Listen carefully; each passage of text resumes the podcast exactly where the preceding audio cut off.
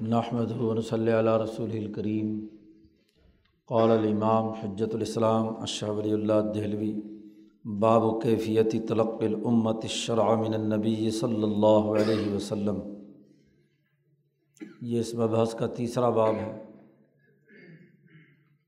پہلے دو ابواب میں نبی اکرم صلی اللہ علیہ وسلم سے جو علوم اخذ و استمباد کیے گئے ہیں ان کے دو دائرے بیان کیے گئے تھے۔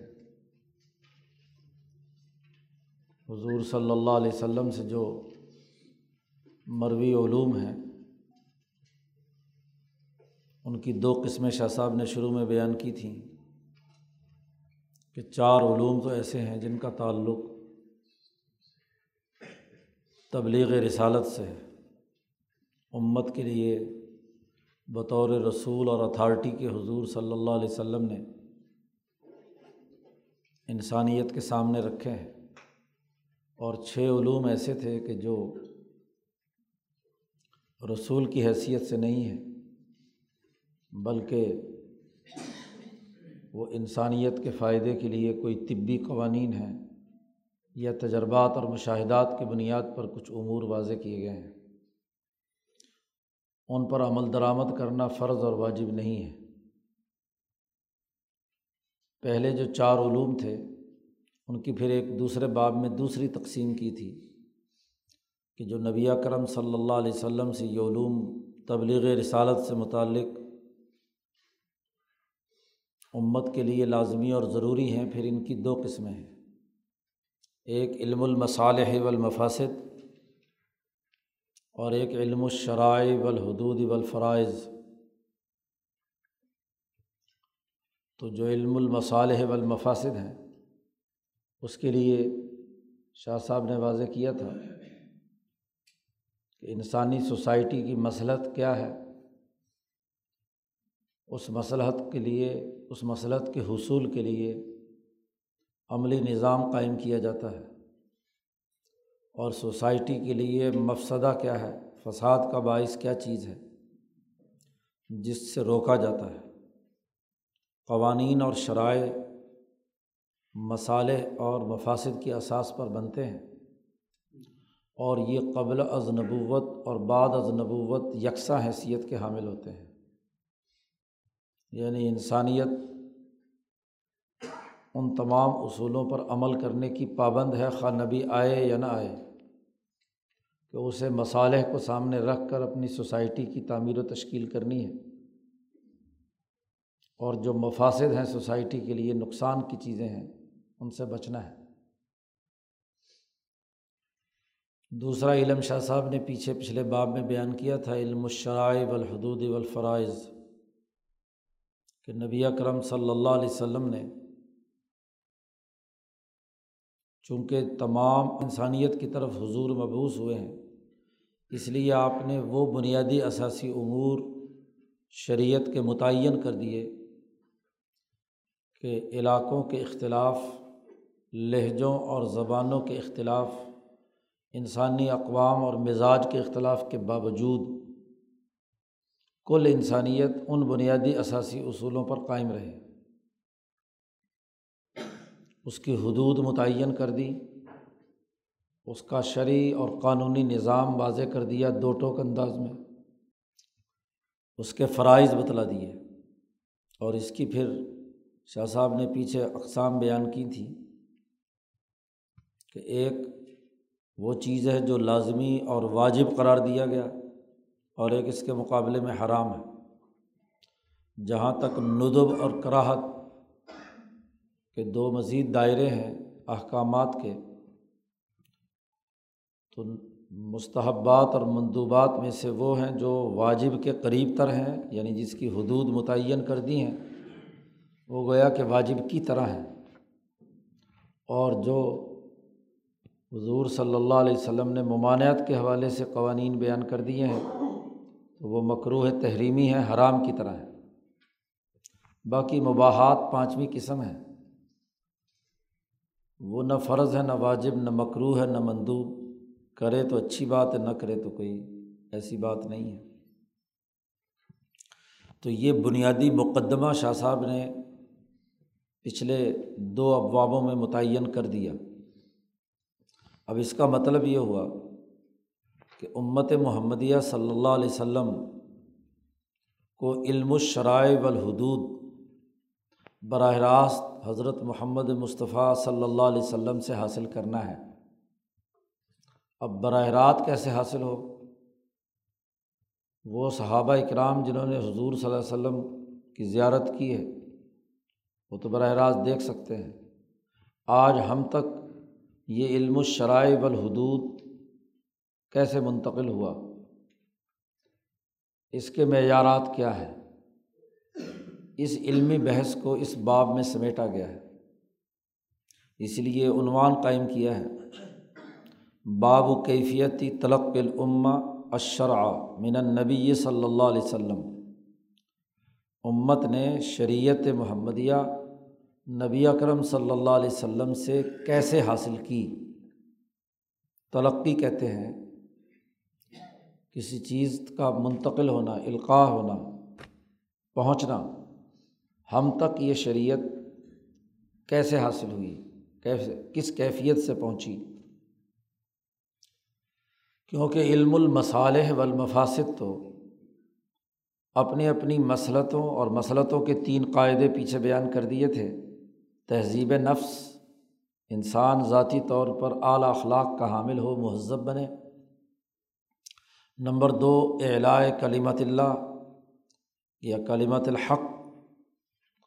اللہ کے دین کے غلبے کی مصلحت پیش نظر ہے۔ کہ اسے غالب کرنا ہے لیوزرہ الدینی کلی ہی اور تیسری بڑی بنیادی بات وہاں بیان کی تھی کہ انسانیت کا نظم و نسق اور سسٹم درست خطوط پر قائم ہونا چاہیے۔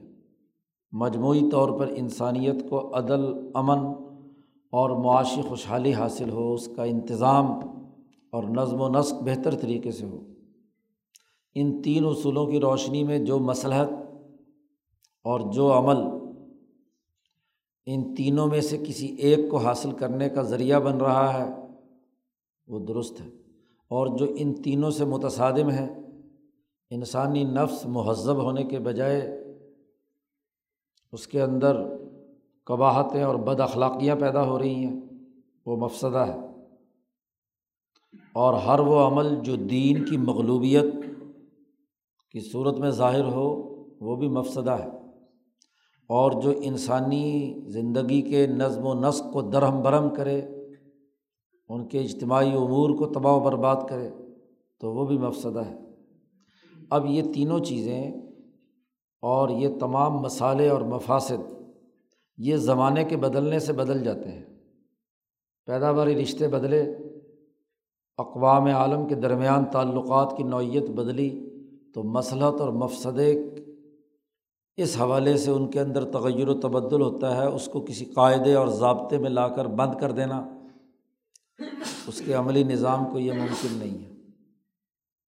وہ تو انسانوں کو ہر دور کے فقہا، محققین، سیاستدان، رہنمایان، ان کی اجتماعیت پر لازم ہے کہ وہ مسالے اور مفاصد کو سامنے رکھ کر اپنے لیے سسٹم اور نظام بنائیں گے۔ جہاں تک علم الشرائع والحدود ہے، وہ صرف اور صرف اور صرف وہ حضرت محمد مصطفیٰ صلی اللہ علیہ و سلم ہیں، اصل شارع ہیں۔ اصل تو اللہ تبارک و تعالیٰ ہے۔ اور محمد مصطفیٰ صلی اللہ علیہ وسلم اس دنیا میں اللہ کے نمائندے اور نائب اور خلیفہ ہیں۔ انہیں سے پتہ چلے گا کہ آج اللہ میاں کیا چاہتا ہے انسانیت سے۔ تو یہ علم الشرائع والحدود، یہ حضور کی زبان مبارک آپ کے افعال اور اقوال سے معلوم ہو سکتا ہے۔ تو اس کی کیفیت کیا رہی ہے؟ اس پر یہاں اس باب میں بحث کی گئی ہے۔ سب سے پہلے ایک علمی قاعدہ اور ضابطہ بیان کیا ہے۔ علم ان تلق العمتی منہ اشرع اعلیٰ وجہینی امت کا نبی اکرم صلی اللہ علیہ وسلم سے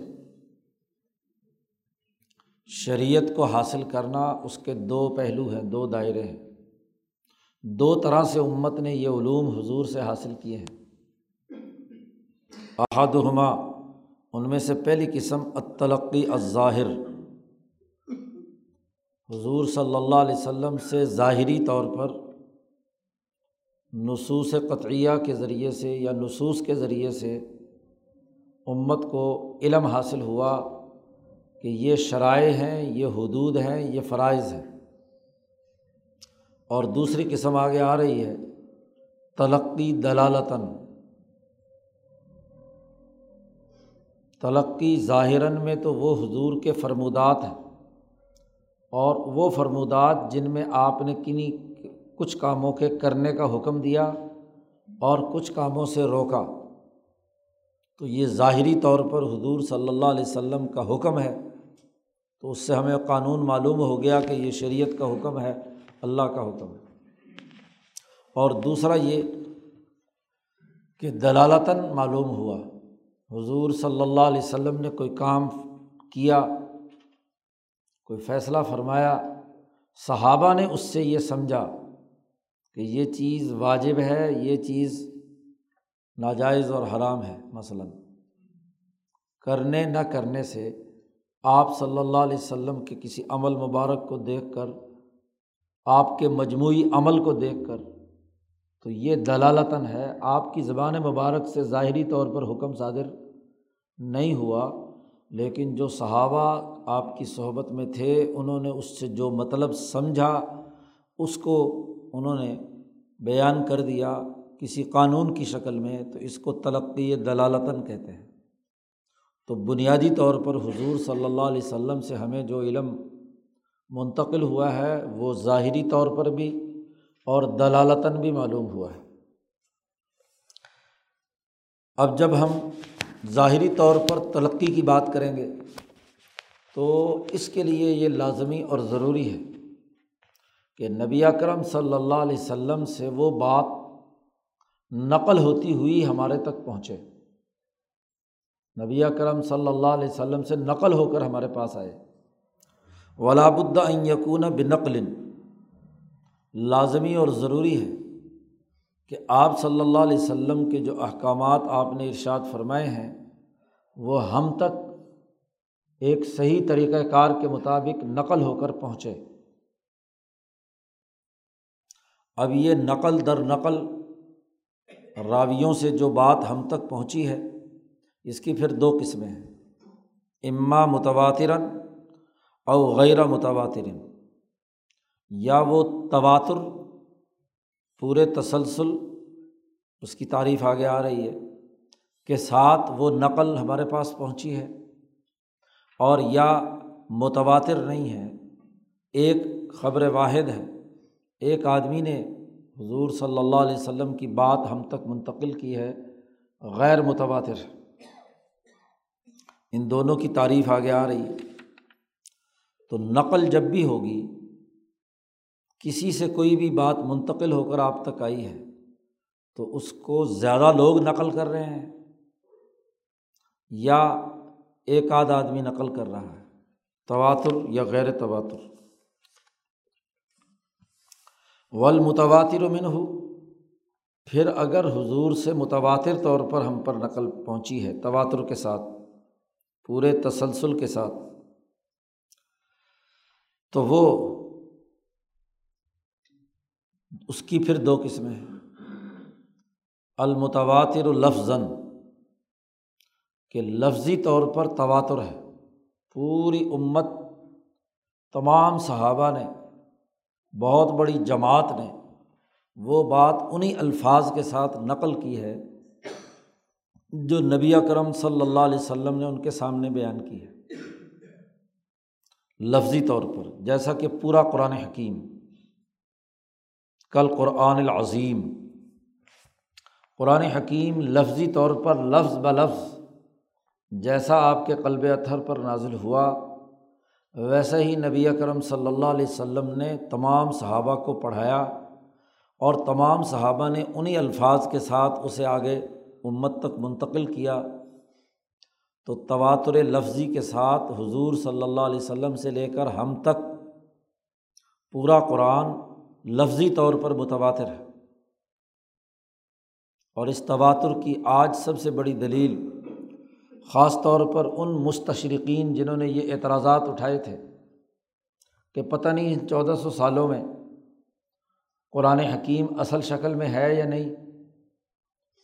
تو ابھی مختلف میوزم میں جو قرآن حکیم کے وہ چند اوراق محفوظ ہیں، جو حضرت عثمان رضی اللہ تعالیٰ عنہ نے قرآن کے نسخے بنا کر دنیا بھر میں سات صوبے تھے، ساتوں گورنرز کے پاس پہنچائے تھے۔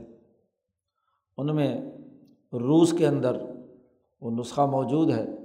جو یہاں وسطی ایشیائی علاقوں کے گورنر کے پاس بھجوایا گیا تھا، اس میں دو ورق جس میں صورت مریم ہے، یہ اپنی اصل حالت میں محفوظ ہے۔ جدید سائنٹیفک طریقوں سے یہ بات معلوم ہو گئی کہ یہ کاغذ آج سے چودہ سو سال پہلے ہی کے ہیں اور لکھائی بھی اور روشنائی بھی اسی زمانے کی ہے۔ اب جب اس کا موازنہ صورت مریم جو اس وقت ہم پڑھتے ہیں، مطبوعہ قرآن پاک جو ہیں، ان کے ساتھ جب کیا گیا، تو نہ کسی لفظ کا فرق ہے، نہ کسی زیر زبر اور نقطے کا فرق ہے۔ ایسا تواتر لفظی دنیا کی کسی کتاب میں نہیں ہے، نہ تورات میں، نہ زبور میں، نہ انجیل میں۔ تورات اور انجیل کے بارے میں، بائبل کے بارے میں تو خود عیسائیوں نے ہر چار پانچ سو سال کے بعد تو خاص طور پر اور سو سال بعد بھی ان کی وہ میٹنگ ہوتی ہے ربیین کی اور ان کے جو مذہبی رہنما ہیں اور وہ حالات اور زمانے کے بدلنے سے اس میں جو تغیرات آتے ہیں تو وہ اضافے کرتے رہتے ہیں یا حذف کرتے رہتے ہیں۔ لیکن قرآن ایک واحد کتاب ہے جو تواتر لفظی کے ساتھ آج تک بےآینی ہی من ان محفوظ ہے۔ یہ تواتر لفظی کہلاتا ہے۔ و کا نبزن یسیر من الحادیث احادیث میں سے بہت تھوڑی مقدار ہے۔ علماء اور محققین نے ان احادیث کا تعین کیا ہے کہ وہ کتنی احادیث ہیں جو بہت سارے صحابہ سے مروی ہوں۔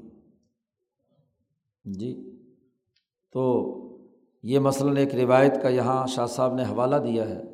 منہا قول صلی اللہ علیہ وسلم، انکم سترون ربکم کما ترون القمر اللہ تضام مونفی رؤیت ہی تم ان قریب اپنے رب کو دیکھو گے اس دیکھنے میں کوئی شک نہیں ہوگا۔ یہ تفصیلی روایت ہے۔ بخاری، مسلم سیاستہ تمام میں یہ روایت موجود ہے۔ ایک سو بارہ صحابہ سے یہ روایت مروی ہے۔ ہوا یہ تھا کہ چودھویں رات کا چاند طلوع تھا اور حضور اقدس صلی اللہ علیہ وسلم مسجد نبوی کے صحن میں تشریف فرما تھے۔ چاروں طرف صحابہ تھے۔ عشاء کی نماز کے بعد حضور کچھ دیر بیٹھ گئے۔ چاند پر آپ کی نظر پڑی۔ تو اس روشن چاند کو دیکھتے ہوئے حضور صلی اللہ علیہ وسلم نے یہ جملے ارشاد فرمائے کہ تم ان قریب اپنے رب کو دیکھو گے۔ دیکھنے میں کسی قسم کا کوئی شک اور شبہ یا کوئی نظر میں کوئی کوتاہی نہیں ہوگی۔ آدمی سورج کو دیکھتا ہے، ایک مخصوص وقت تک آنکھیں تھک جاتی ہیں۔ چاند کو دیکھتا ہے، ایک مخصوص وقت تک اس کے بعد آنکھیں تھک جاتی ہیں۔ اور ذات باری تعلیٰ کی جب تمہیں زیارت ہوگی، صحابہ کو مخاطب کر کے کہا کہ تمہیں جب زیارت ہوگی تو کوئی اکتاہٹ، کوئی تھکاوٹ، کوئی کوئی درمیان میں پردہ حائل نہیں ہوگا۔ اور حضور نے فرمایا کہ اگر تم واقعی اللہ کی زیارت کرنا چاہتے ہو فعین استطاع تم اللہ تغلب، کہ تم اللہ کی طرف دیکھنا چاہتے ہو، تو سورج کے طلوع ہونے سے پہلے کی نماز کبھی نہ چھوڑنا۔ اور سورج کے غروب ہونے سے پہلے کی نماز یعنی عصر کی نماز نہ چھوڑنا۔ قرآن حکیم نے اسی لیے کہا حافظ و علصلاواتی و الوسطی، کہ تمام نمازوں کی حفاظت کرو، خاص طور پر عصر کی نماز۔ و صلاۃ الوسطی، تو ان دو نمازوں کا تو خاص طور پر حضور نے فرمایا کہ اگر ذات باری تعالیٰ کا مشاہدہ کرنا چاہتے ہو، تمہیں عشق ہے خدا سے، تو یہ دو نمازوں کو تو خاص طور پر پابندی کے ساتھ وقت پر ادا کرو۔ اب یہ جریر بن عبداللہ البجلی سے روایت ہے۔ اور امام سیوتی نے اس کی اسناد بیان کی ہے کہ ایک سو بارہ لوگوں نے اس کو کیا ہے، نقل کیا ہے اس روایت کو۔ تو صحابہ کی کثیر تعداد، تو وہ چند حدیثیں ہیں، مختصر سی حدیثیں ہیں۔ ہاں جی ان میں کیا ہے، زیادہ سے زیادہ ایک سو بارہ کے قریب ہی حدیثیں ہیں کہ جو کیا ہے، مروی ہے۔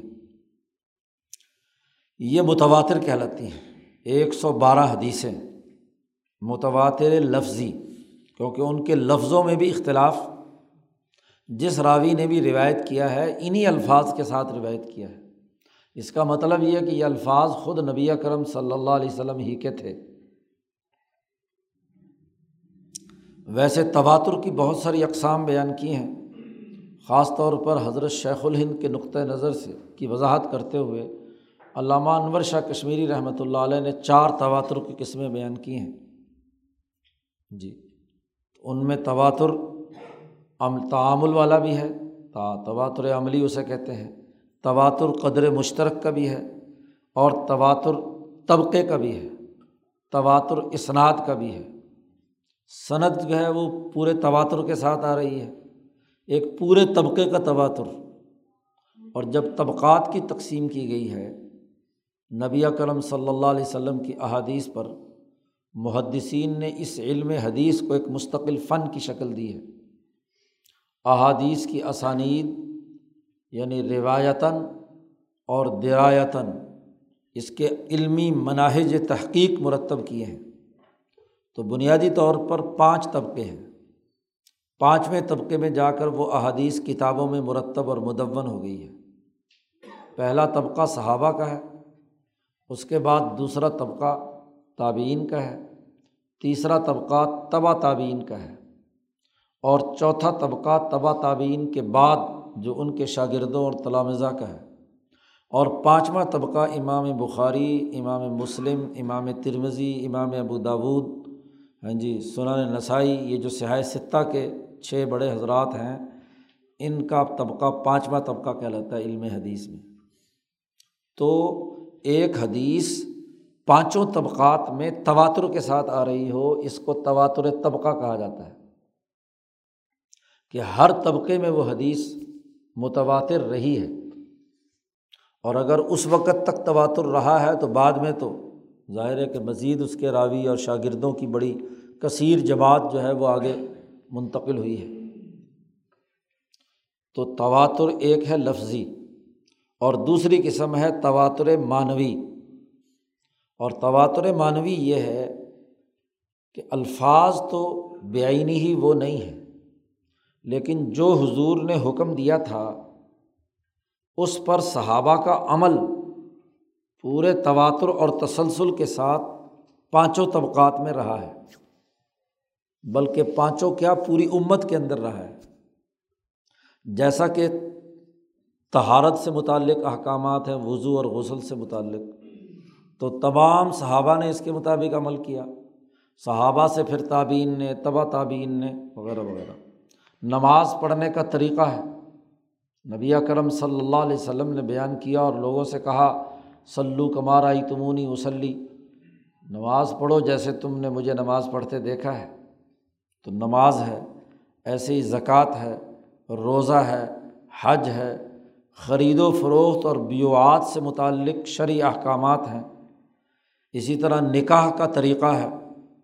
جہاد اور غزوات میں نبی اکرم صلی اللہ علیہ وسلم نے جن غزوات میں شرکت کی ہے اور وہاں جو جو اقدامات آپ نے فرمائے ہیں، تو سیر کی کتابوں میں اس کی تفصیلات موجود ہیں۔ ایسی تمام دین کے بنیادی احکامات کے مما لب یختلف فی فرقتم من فرق الاسلام۔ اسلام کے فرقوں میں سے کسی فرقے کا کوئی اختلاف اس میں نہیں ہے۔ نمازیں سب کے نزدیک پانچ ہیں۔ رمضان کا مہینہ اور اس کے مہینے کے روزے تمام کے نزدیک فرض ہیں۔ حج کا طریقہ تمام کے یہاں تسلیم شدہ ہے۔ نماز کا طریقہ، خرید و فروخت کی جو بنیادی طریقہ ہے، اس پر کسی فرقے کا کوئی اختلاف نہیں ہے۔ اس کو تواتر معنوی بھی کہتے ہیں۔ اور تواتر عملی بھی کہتے ہیں۔ یہ تو تواتر کی دو قسمیں ہو گئی، ایک تواتر لفظی ہے اور ایک تواتر معنوی ہے۔ علم الشرائع والحدود کی تقریباً اسی نوے فیصد جتنے بھی احکامات ہیں، وہ اس متواتر کے ذیل میں آتے ہیں، بلکہ اس سے بھی زیادہ۔ اس کے بعد غیر متواتر ہے اور غیر متواتر کے بھی کئی درجے ہیں۔ سب سے اعلیٰ ترین درجہ وہ حدیث ہے جسے حدیث مشہور یا علم اصول حدیث کی اصطلاح میں اسے حدیث مستفیض بھی کہا جاتا ہے۔ مشہور حدیث وہ کہلاتی ہے کہ جو ماں ہوا، شاہ صاحب نے اس کی تعریف خود ہی کر دی۔ وہ ہوا ماں رواہ سلاست من صحابتی فسائدن کہ جس حدیث کو کم از کم تین صحابہ یا تین سے زیادہ افراد نے روایت کیا ہو۔ تواتر تو وہ ہے جو تمام انسانوں میں یکساں طور پر طبقتاً بالا طبقتاً چلا آ رہا تھا۔ یہاں کم از کم تین صحابہ اور اس سے زیادہ چار، پانچ، چھ، آٹھ، دس۔ تو اس کو حدیث کو حدیث مستفیض یا حدیث مشہور کہتے ہیں۔ تین صحابہ نے روایت کیا ہو اور پھر صحابہ کے بعد یہ احادیث کی جو روایت کا عمل ہے، یہ ہر طبقے میں بڑھتا چلا جائے۔ سم لم یزل یزید الروات علت طبقۃ الخامسہ۔ صحابہ کے تین اور آگے مثلاً تعبین میں مزید اضافہ ہو جائے۔ اور تعبین کے آگے شاگردوں میں تبا تعبین میں مزید اضافہ ہو جائے اور ایسے ہوتے ہوتے امام بخاری وغیرہ جو پانچواں طبقہ ہے، اصحاب سہائے ستہ، وہاں تک پہنچتے ہوئے مسلسل اس کے افراد بڑھتے چلے جائیں، کم نہ ہوں۔ شاہ صاحب کہتے ہیں کہ وہٰذا قسم، یہ غیر متواتر مستفیض وہ ہے، یہ قسم وہ ہے جو کثیر الوجود بہت کثرت سے اس میں احادیث پائی جاتی ہیں۔ سہائے ستہ جسے کہا جاتا ہے، وہ دراصل اسی پر مشتمل ہے۔ جی کثیر الوجود ہے اور وہ علیہ بنا رعوس الفقہ۔ تمام فقہ آئمہ اربا کی فقہ کی بنیاد انہیں حدیثوں پر ہے۔ ان کے تمام فقہی قوانین کی۔ قرآن جب متواتر ہے، وہ تو الگ سے ہے ہی، وہ تو بنیادوں میں۔ تواتر لفظی ہو یا تواتر عملی ہو۔ لیکن جو فقہ کی جتنے بھی تمام مذاہب ہیں، فقہ حنفی ہو شافی ہو، مالکی ہو اور حنبلی ہو، تو فقہ کی تمام بنیادی احادیث جو ہیں، وہ حدیث مستفیض پر ہی ان کی بنیاد ہے چوتھی قسم احادیث کی وہ ہے سم الخبر۔ پھر وہ خبر واحد جو ایک صحابی سے مروی ہے۔ المقضی الہو بصحت اب الحسن، جس خبر واحد کے بارے میں حفاظ محدثین کی زبانوں پر اس حدیث کی صنعت کے بارے میں صحیح اور اس کے حسن ہونے کے حوالے سے قول موجود ہو بڑے بڑے محدثین نے کہا ہو کہ یہ حدیث صحیح ہے۔ ہے تو خبر واحد۔ ایک صحابی نے روایت کی، لیکن اگلے طبقے میں اضافہ ہو گیا۔ تعبین کے یہاں پھر تبا تعبین کے یہاں پھر آگے۔ اور بڑے بڑے جو ناقدین حدیث ہیں، محدثین قبرا ان کے یہاں حفاظ محدثین نے اس کے بارے میں کہا ہو کہ اس کی سند میں کوئی راوی کمزور نہیں ہے۔ صحیح ہے وہ حدیث یا حسن ہے کم از کم۔ چوتھا درجہ، حضور صلی اللہ علیہ وسلم سے ظاہری طور پر علوم کے منتقل ہونے کا ان احادیث کا ہے۔ نمبر پانچ، اس کے بعد تلقی ظاہر میں وہ اخبار، احادیث ہیں۔ فیحہ کلام، اس میں لوگوں نے گفتگو کی ہے۔ کچھ لوگوں نے اسے قبول کیا ہے اور باقی کچھ لوگوں نے اسے قبول نہیں کیا۔ ایسی احادیث کہ کچھ نے قبول کیا اور کچھ نے اس کا انکار کیا۔ اب ایسی احادیث جو ہیں جس میں اختلاف سامنے آ گیا تو ان کی قبولیت کی شرط تین ہے۔ فما تزدہ منہا بش شواہدی او قول اکثر اہل العلم اول عقل سریح وجب اتباع ہو اگر ایسی حدیث ہے کہ لوگوں نے اختلاف کیا ہے اس میں، تو ہم اس حدیث کے اگر شواہد اور طوابع، یہ بھی دراصل علم حدیث کی ایک اصطلاح ہے۔ ایک لفظ استعمال کیا جاتا ہے علم حدیث میں شاہد، گواہ۔ اور ایک لفظ استعمال کیا جاتا ہے مطابع۔ شاہد اس کو کہتے ہیں کہ اس حدیث میں ایک اور راوی بھی ہے، صحابی، جو گواہی دیتے ہیں اگرچہ ان الفاظ کے ساتھ نہ ہو لیکن اس سے ملتا جلتا حکم ظاہر ہو رہا ہو۔ تو اس کو کہتے ہیں گواہ۔ اگر تو برابر کی کوئی حدیث، صحابی کے برابر کا کوئی اور صحابی ہے، وہ روایت کر رہا ہے۔ تو گویا کہ ایک اور شاہد آ گیا، گواہ آ گیا۔ اس کا مطلب یہ کہ دو صحابہ روایت کر رہے ہیں۔ تو اب یہ روایت قابل قبول ہو جائے گی کیونکہ دو گواہ عادل صحابہ، چونکہ تمام کے تمام عدول ہیں صحابہ تو کلحم عدول۔ تو اب دو عادل ایک چیز کی گواہی دے رہے ہیں تو اس روایت کو قبول کیا جائے گا۔ یا یہ کہ اختلاف تھا، حدیث کے قبول کرنے نہ کرنے میں۔ لیکن اہل علم کی اکثریت اس قول کو قبول کیے ہوئے ہے تو اکثریت کی بنیاد پر بھی اس حدیث کو قبول کرنا، اس کی اتباع کرنا واجب ہے۔ اور تیسری شکل یہ ہے کہ اختلاف تو ہے صنعت اتنی مضبوط نہیں ہے۔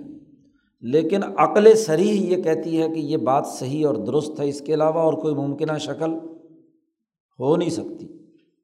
تو واضح عقل جو ہے، کسی فرد کی محض انفرادی عقل نہیں۔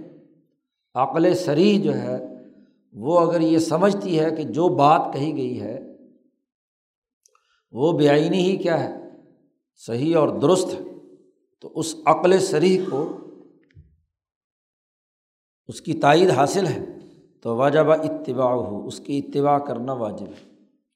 تو ظاہری طور پر حضور صلی اللہ علیہ وسلم کی احادیث اور آپ صلی اللہ علیہ وسلم کے فرامین اس ترتیب کے ساتھ ہوں گے۔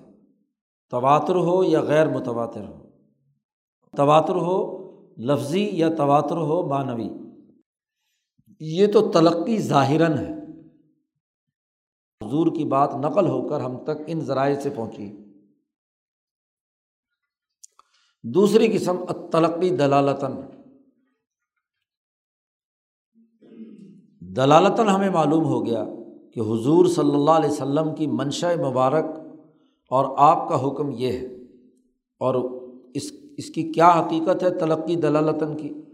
خود شاہ صاحب نے اس کی وضاحت کر دی. وہیں یرس صحابہ تو رسول اللہ صلی اللہ علیہ وسلم یقول و یفعل اور وہ یہ کہ صحابہ اکرام رضوان اللہ علیہ مجمعین نے رسول اللہ صلی اللہ علیہ وسلم کو کوئی بات کہتے یا کرتے دیکھا اور آپ کے کہنے یا کرنے سے کو سامنے رکھ کر صحابہ نے اس سے کوئی حکم مستمت کیا، اخذ کیا کہ آپ کے کہنے اور کرنے سے یہ حکم قانون ثابت ہوتا ہے۔ واجب کا ہے یا مستحب کا ہے یا حرام کا ہے یا مکرو کا ہے۔ احکامات کے پانچ قسمیں پیچھے کئی دفعہ بیان ہو چکی ہیں۔ فخبر و ذالک الحکم صحابہ نے وہ حکم امت کے سامنے بیان کیا۔ فقالو اور انہوں نے یہ ارشاد فرمایا کہ اشعی الفنالی واجب، کہ فلاں کام کرنا واجب ہے۔ اور صحابہ نے یہ فیصلہ کیا کہ ذالک الآخر جائز فلانا کام کرنا جائز ہے۔ اس کو تلقی دلالتاً کہتے ہیں۔ جہاں تک ظاہراً تلقی حضور کا براہ راست فرمان ہے، تو اس کی تو اپنی حیثیت ہے، لیکن جن معاملات میں یہ ظاہری نہیں تھا، آپ نے کوئی عمل فرمایا یا کوئی بات کی اور صحابہ نے اس سے حکم اخذ کر کے امت کو بتلایا۔ پھر یہ صحابہ کا یہ فیصلہ تابعین نے صحابہ سے سیکھا۔ سمت تابعون من صحابت کدا لکھا تابعین نے صحابہ سے اسی طریقے سے اسے سیکھا۔ اور فدب نا اتب قط الثالثہ فتح واہم و قضایا ہوں و احکم العمر تیسرے طبقے کے جو لوگ ہیں انہوں نے صحابہ اور تعبین میں آنے والے اس حکم کو بطور حکم کے صحابہ کے کسی فتوے کو، صحابہ کے کسی فیصلے کو، صحابہ کے کسی حکم کو انہوں نے اپنی کتابوں میں مدون کر دیا۔ اور طبقۂ ثالثہ کے جو لوگ ہیں، وہ بنیادی طور پر امام اعظم، امام ابو حنیفہ ہے سب سے پہلے، اور امام مالک ابن انس ہے چونکہ یہ تبا تعبین میں سے سب سے اوپر اور نمایاں درجے کے لوگ ہیں اور کوفہ میں امام سفیان سوری ہے تو یہ تین آئمہ جو ہیں، یہ طبقۂ ثالثہ کے ہیں۔ امام شافی طبقۂ رابعہ کے آدمی ہیں۔ امام احمد اور امام شافی وہ طبقۂ ثالثہ کے نہیں ہیں۔ امام شافی شاگرد ہیں، امام مالک کے بھی اور امام ابو حنیفہ کے شاگرد امام محمد ابن الحسن کے بھی شاگرد ہیں۔ تو یہ چوتھے طبقے کے آدمی ہیں۔ تو جیسا کہ آگے جا کر شاہ صاحب وضاحت کریں گے کہ دین کا جو عملی نظام ہے، وہ تعامل اہل مدینہ ہے اور تعامل اہل مکہ ہے۔ تعامل اہل مدینہ کو مدون کیا ہے امام مالک نے۔ اور تعامل اہل کوفہ کو مرتب کیا ہے، مدون کیا ہے۔ امام اعظم، امام ابو حنیفہ اور سفیان سوری نے۔ دو ہی مرکز تھے۔ مدینہ حجاز کا قومی مرکز تھا اور بین الاقوامی خلافت کا مرکز رہا حضرت علی سے پہلے، حضرت عثمان تک۔ حضرت علی نے کوفہ کو مرکز بنایا۔ تو عمر فاروق کے زمانے سے یہ بین الاقوامیت کا مرکز تھا۔ کوفہ بسایا بھی سترہ ہجری میں حضرت عمر فاروق نے تھا۔ تو ان کے زمانے سے یہ بین الاقوامی مرکز رہا ہے۔ تو یہاں کا تعامل اور مدینہ کا تعامل، یہی دو بنیادی دائرے ہیں تمام قانونی نظام کے۔ تو تیسرے طبقے کے ان لوگوں نے اسے مدون کر دیا صحابہ کے کسی فتوے کو، صحابہ کے کسی عدالتی فیصلے کو اور ظاہر کہ قضایا یا فتح وہ خلافۂ راشدین یا ان کے نامزد کردہ قاضیوں نے مرتب اور مدون کیے ہیں کہ انہوں نے آپ صلی اللہ علیہ وسلم کے اعمال، اقوال اور قرآن حکیم کی مجموعی تعلیمات کو سامنے رکھ کر کسی نئے پیش آمدہ مسئلے میں کوئی فتویٰ یا کوئی حکم قضا جاری کی تو وہ تلقی دلالتاً کہلاتی ہے۔ اب یہ دوسری قسم ہو گئی کہ دلالتاً ہمیں پتہ چلا کہ صحابہ نے یہ فیصلہ کیا ہے۔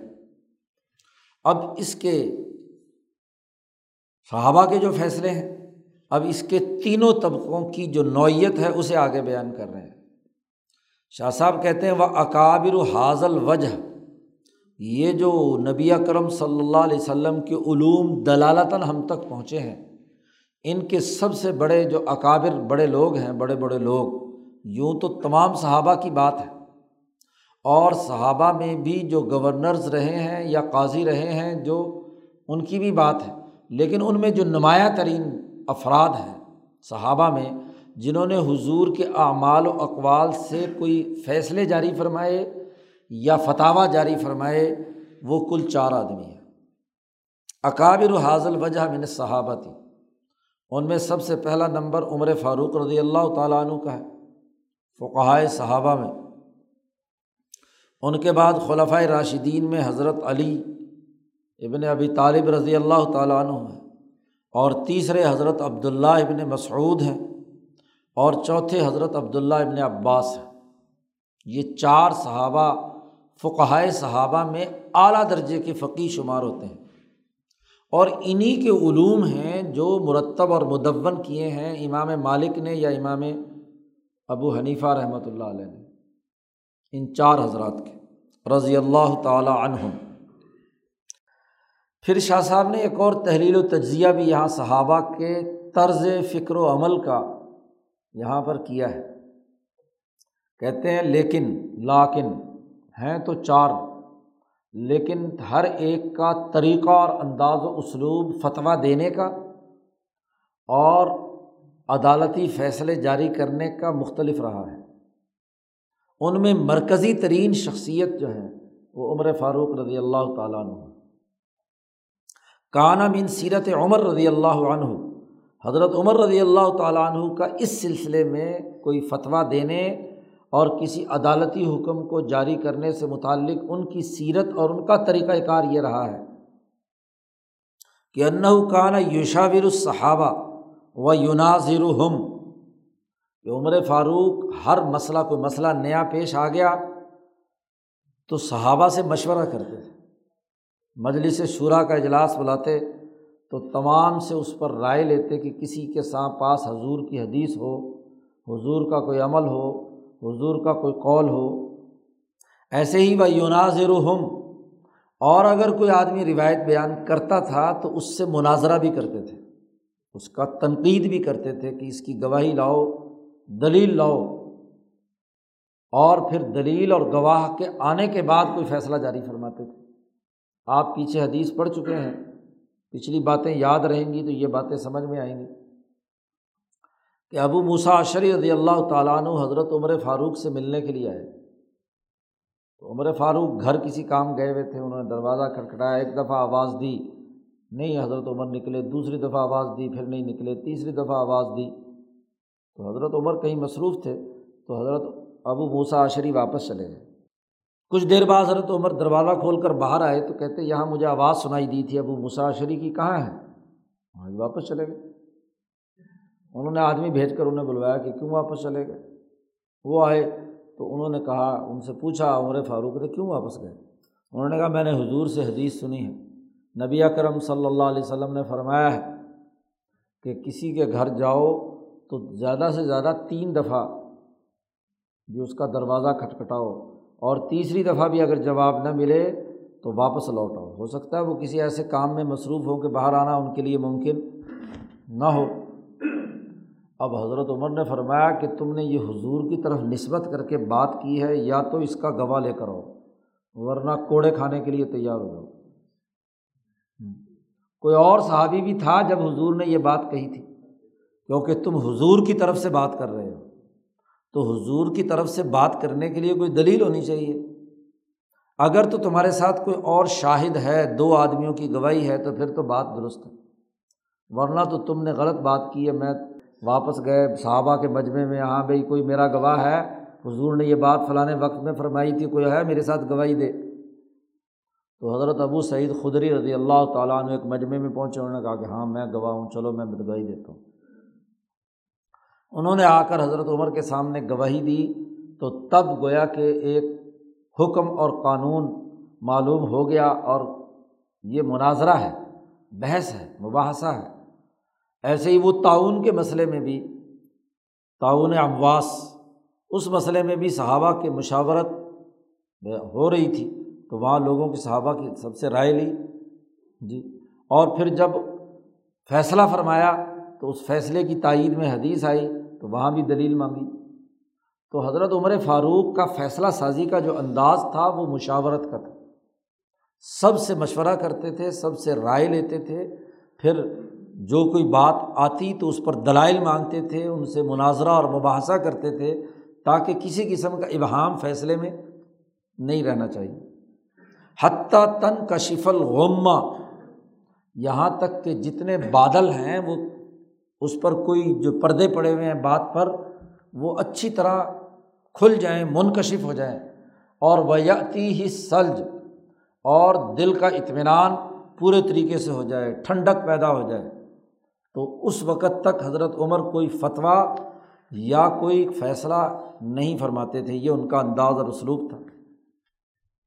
یہی وجہ ہے کہ فسارا غالب قضایا ہو و فتح ہو حضرت عمر کے اکثر فیصلے اور اکثر فتوے متباعتن فی مشارق العرض و مغارب پورے قرۂۂ عرض کے مشرق اور مغرب کے تمام علاقوں میں ان کی اتباع کی گئی۔ تمام نے تسلیم کیا۔ حضرت عمر کے سوائے دو مسئلوں کے جس کی بات آگے آ رہی ہے، ان میں حضرت عمر کی بات یا ان کے فتوے پر امت نے عمل نہیں کیا۔ باقی جتنے بھی ہیں، ان تمام پر کیا ہے؟ صحابہ نے من بلکہ تمام فرقوں اور مذاہب نے اس پر عمل کیا۔ کہتے ہیں یہ جو حضرت عمر کا یہ انداز اور اسلوب جو ہے، یہی وجہ ہے کہ حضرت عمر رضی اللہ تعالیٰ عنہ کے انتقال پر حضرت ابراہیم نحی کا یہ قول وہ قول ابراہیم لمہ مات عمر رضی اللہ عنہ، جب حضرت عمر رضی اللہ تعالیٰ عنہ کی شہادت ہوئی، وفات ہوئی، تو حضرت ابراہیم نقی نے یہ بات کہی تھی کہ علم کے نو بٹا دس حصے چلے گئے عمر کے ساتھ۔ کل علم کے اگر دس حصے کیے جائیں، ان میں سے نو حصے علم چلا گیا، صرف ایک حصہ علم کا باقی ہے۔ یہ ان کا قول تھا۔ اور یہ انہوں نے اس وقت کہا جب عمر ابن میمون نے ان کے سامنے کہا تھا کہ دو تہائی علم چلا گیا۔ انہوں نے کہا دو تہائی نہیں، نو حصے علم چلا گیا۔ صرف دسواں ایک حصہ باقی رہ گیا۔ تو عمر فاروق مرکزی شخصیت ہے اور اس کے بڑے تفصیلی دلائل امام شاہ ولی اللہ نے بہت ساری احادیث کی روشنی میں اضالت الخفان خلافت الخلفاء میں، جہاں عمر فاروق کا خلافت راشدہ کا جو زمانہ ہے، اس پر دو ڈھائی جلدیں لکھی ہیں۔ ابو بکر صدیق رضی اللہ تعالیٰ عنہ پر صرف آدھی جلد ہے۔ اور حضرت عمر فاروق پر پہلی جلد کا نصف آخر ہے، دوسری جلد ہے، تیسری جلد ہے۔ اور چوتھی جلد میں حضرت عثمان کا اور حضرت علی کا تذکرہ ہے۔ چار جلدوں میں کتاب ہے کل تو مرکزی شخصیت جو ہے مجتہد اعظم نبی کرم صلی اللہ علیہ وسلم کے بعد وہ عمر فاروق ہے اس لیے حضور نے فرمایا تھا کہ اگر میرے بعد نبوت کا دروازہ کھلا ہوتا تو عمر نبی ہوتا عمر کے علم کی حالت یہ تھی۔ تو ان تمام صحابہ میں عمر فاروق کا یہ طریقۂ کار تھا۔ اور خود عبداللہ بن مسعود رضی اللہ تعالیٰ عنہ جو خود فقائے صحابہ میں سے ہیں، ان کو جب حضرت عمر نے کوفہ بھیجا، عبداللہ بن مسعود کو، تو کوفہ والوں کے نام ایک خط لکھا کہ ابن مسعود اتنے اونچے علم اور فقی آدمی ہیں کہ مجھے یہاں مدینہ میں ان کی ضرورت تھی۔ لیکن چونکہ کوفہ نیا شہر بسایا ہے اور وہاں تمام اقوام سے لوگوں نے آنا ہے، تو ان کی تعلیم و تربیت کے لیے میں اپنا علم کا اپنا حصہ کاٹ کر تمہیں دے رہا ہوں۔ عبداللہ ابن مسعود ان کی قدر کرنا اور ان سے علم سیکھنا۔ عبداللہ ابن مسعود کے تفقع اور بصیرت بہت اونچے درجے کی تھی۔ عبداللہ ابن مسعود رضی اللہ تعالیٰ عنہ کا حضرت عمر کے بارے میں قول ہے کہ کانا عمر اعزا صالح کا بنا طریقاً وجدنا سہلن عمر جب ہمارے لیے کوئی راستہ بناتے ہیں کسی کام کے کرنے کا تو ہم اسے بہت سہولت والا اور آسانی والا پاتے ہیں۔ انسانیت کے لیے سہولت والا قانون اور ضابطہ عمر فاروق رضی اللہ تعالیٰ عنہ اختیار کرتے ہیں۔ سختی اور تشدد والا معاملہ عمر فاروق کے یہاں نہیں ہوتا۔ تو عمر فاروق صحابہ میں سب سے اول نمبر ہیں اور انہیں انہیں کے فتح اور قضایا جو ہے وہ امت کے اندر مشہور رہے ہیں۔ حضرت عمر فاروق کے بعد دوسرا نمبر حضرت علی کا ہے۔ وہ کانا علی رضی اللہ عنہ۔ حضرت علی رضی اللہ تعالیٰ عنہ کا معاملہ یہ ہے کہ انہوں نے فتح اور قضایا تو جاری فرمائے ہیں، لیکن لا یشاور غالباً۔ اکثر حضرت علی کسی سے مشورہ نہیں کرتے تھے۔ بغیر مشورے کے حکم جاری فرما دیتے تھے۔ فتح اور قضایا ان کے جاری رہے ہیں۔ وکانہ اغلب و قضایا ہو بالکوفہ اور ان کے اکثر عدالتی فیصلے کوفہ میں ہوئے ہیں۔ اور وہ انتشار کا زمانہ تھا۔ مدینہ چھوڑ چکے تھے، مکہ چھوڑ چکے تھے، صرف کوفہ میں۔ اس لیے ولم یح مل ہا انہ اللہ ناسن قلیلون۔ حضرت علی کے قضایا اور فتح بہت تھوڑے لوگوں نے ہاں جی انہیں قبول کیا ہے۔ بہت تھوڑے لوگ ہیں جنہوں نے حضرت علی کے ان فتح اور قضایا پر عمل کیا ہے۔ ورنہ اکثریت، چونکہ نہ مکہ اور مدینہ میں آپ کے فیصلے ایسے ہوئے ہیں کہ جو وہاں مشہور ہوں، کوفہ میں۔ اور مشورے کی بات جہاں تک ہے، وہ بھی اس وجہ سے خود حضرت علی سے پوچھا کہ آپ کے زمانے میں اختلاف بڑا ہے۔ تو کیا وجہ ہے؟ عمر فاروق اور حضرت ابو بکر اور عثمان کے زمانے میں تو یہ نہیں تھا۔ تو حضور علی نے فرمایا کہ بھائی، عمر فاروق مشورہ کرتے تھے، ہم جیسے ہوتے، ہم ان کے مشیر تھے۔ ہمارے مشیر؟ ماشاء اللہ تم ہو، تو تمہارے سے مشورہ کریں۔ جی تو ظاہر ہے مشورے کا معیار تم جس کے اندر اہلیت ہو، زی رائے ہو، اسی سے مشورہ لیا جائے گا۔ یا ہر ایک سے کیا ہے؟ مشورہ لیا جائے۔ مشورے کے لیے بھی تو رائے کا ہونا تو ضروری ہے۔ حضرت عبداللہ ابن مسعود کے بارے میں شاہ صاحب فرماتے ہیں کہ چونکہ وہ کوفہ منتقل ہو گئے تھے عمر فاروق کے زمانے سے ہی۔ حضرت عثمان کے آخری زمانے میں آپ کی وفات ہوئی ہے عبداللہ ابن مسعود کی۔ تو فلم یحمل عنہ غالباً اللہ اہل تلکن ناہیا تو ان کے فتح اور ان کے قضایا بھی کوفہ والے لوگوں نے قبول کیے ہیں۔ جو کوفہ کی مرکزیت سے جڑے ہوئے تمام عجم یعنی عراق، ایران اور پھر آگے ہاں جی شام وغیرہ، دوسرے علاقے جو ہیں، حجاز کے علاوہ، انہوں نے تعامل کوفہ کو سامنے رکھا ہے، جو حضرت عبداللہ ابن مسعود نے مرتب اور مدون کیا تھا۔ وکانہ ابن عباس رضی اللہ عنہما اجتہاد بعد عصر الاولین۔ یہ تین آدمی تو وہ ہیں جو سینئر ترین ہیں۔ ان میں دو تو سب سے زیادہ سینئر ترین ہیں۔ عبداللہ ابن مسعود تو مسلمان ہونے والے پانچویں آدمی ہیں۔ عبداللہ ابن مسعود الحضری۔ اور عمر فاروق ان کے کچھ دنوں کے بعد جی مسلمان ہونے والے ہیں۔ تو یہ دونوں تو بڑے قدیم ہیں۔ حضرت علی بھی مسلمان ہونے والوں میں، بچوں میں سب سے پہلے لوگوں میں سے ہیں۔ لیکن عمر میں ان دونوں سے بہرحال چھوٹے تھے۔ جہاں تک عبداللہ کا معاملہ صحابہ میں وہ نبی اکرم صلی اللہ علیہ وسلم کے وصال کے وقت پندرہ سولہ سال کی عمر تھی۔ انہوں نے یہ علوم عمر فاروق سے حاصل کیے، صحابہ سے حاصل کیے۔ الحضور نے ان کو دعا دی تھی کہ اے اللہ ان کو کتاب کی سمجھ عطا فرما۔ علم الکتاب و فقہ الدین۔ اے اللہ اس کو کتاب کا علم دے دے، قرآن حکیم کا، اور اس کو سمجھ دے دے۔ تو حضرت عبداللہ ابن عباس مکہ میں رہے۔ تو مکہ میں ان کے علوم دنیا بھر میں پھیلے اور انہوں نے پہلے دو تین آدمی یعنی حضرت علی کی شہادت کے بعد عبداللہ ابن عباس رضی اللہ تعالیٰ عنہ کے فتح اور قضایا جاری ہوئے اجتہادات ان کے اس زمانے کے ہیں۔ فنا قضا ہم فی کثیر من الحکام بہت سے احکامات میں انہوں نے دوسری رائے قائم کی، مناقضہ ہوا۔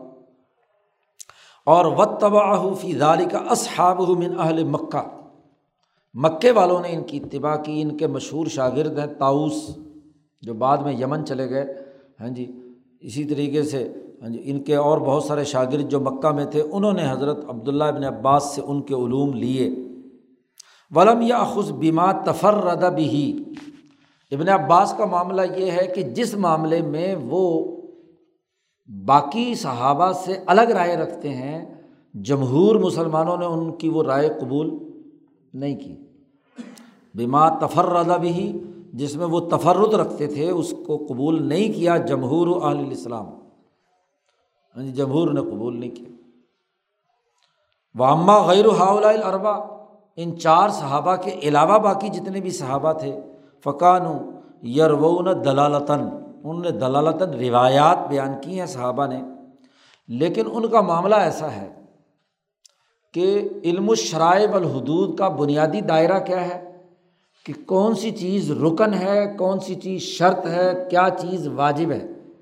یہ جو تعین ہے کلاسیفیکیشن یہ تو ان چار آدمیوں نے کی ہے عمر فاروق نے، علی المرتضیٰ نے، عبداللہ ابن مسعود نے اور عبداللہ ابن عباس نے۔ باقی جتنے بھی صحابہ ہیں، انہوں نے روایات تو دلالتاً بیان کی ہیں کہ حضور نے یہ کیا یا یہ کہا، ارشاد فرمایا۔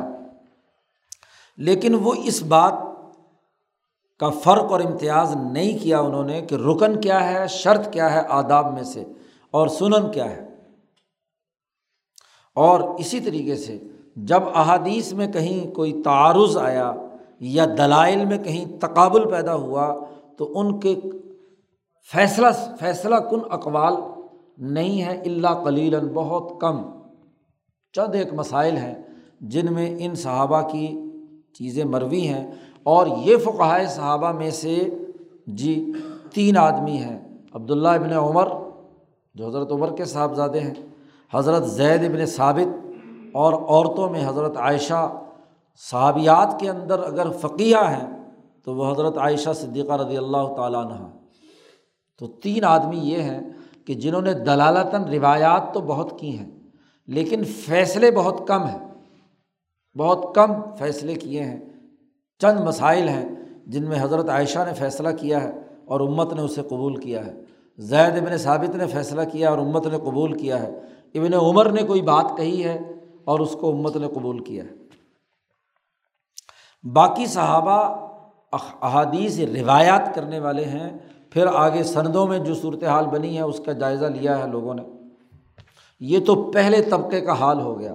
گویا کہ پہلے طبقے میں فقائے صحابہ میں قضایا جاری کرنے والے لوگ کل سات ہیں۔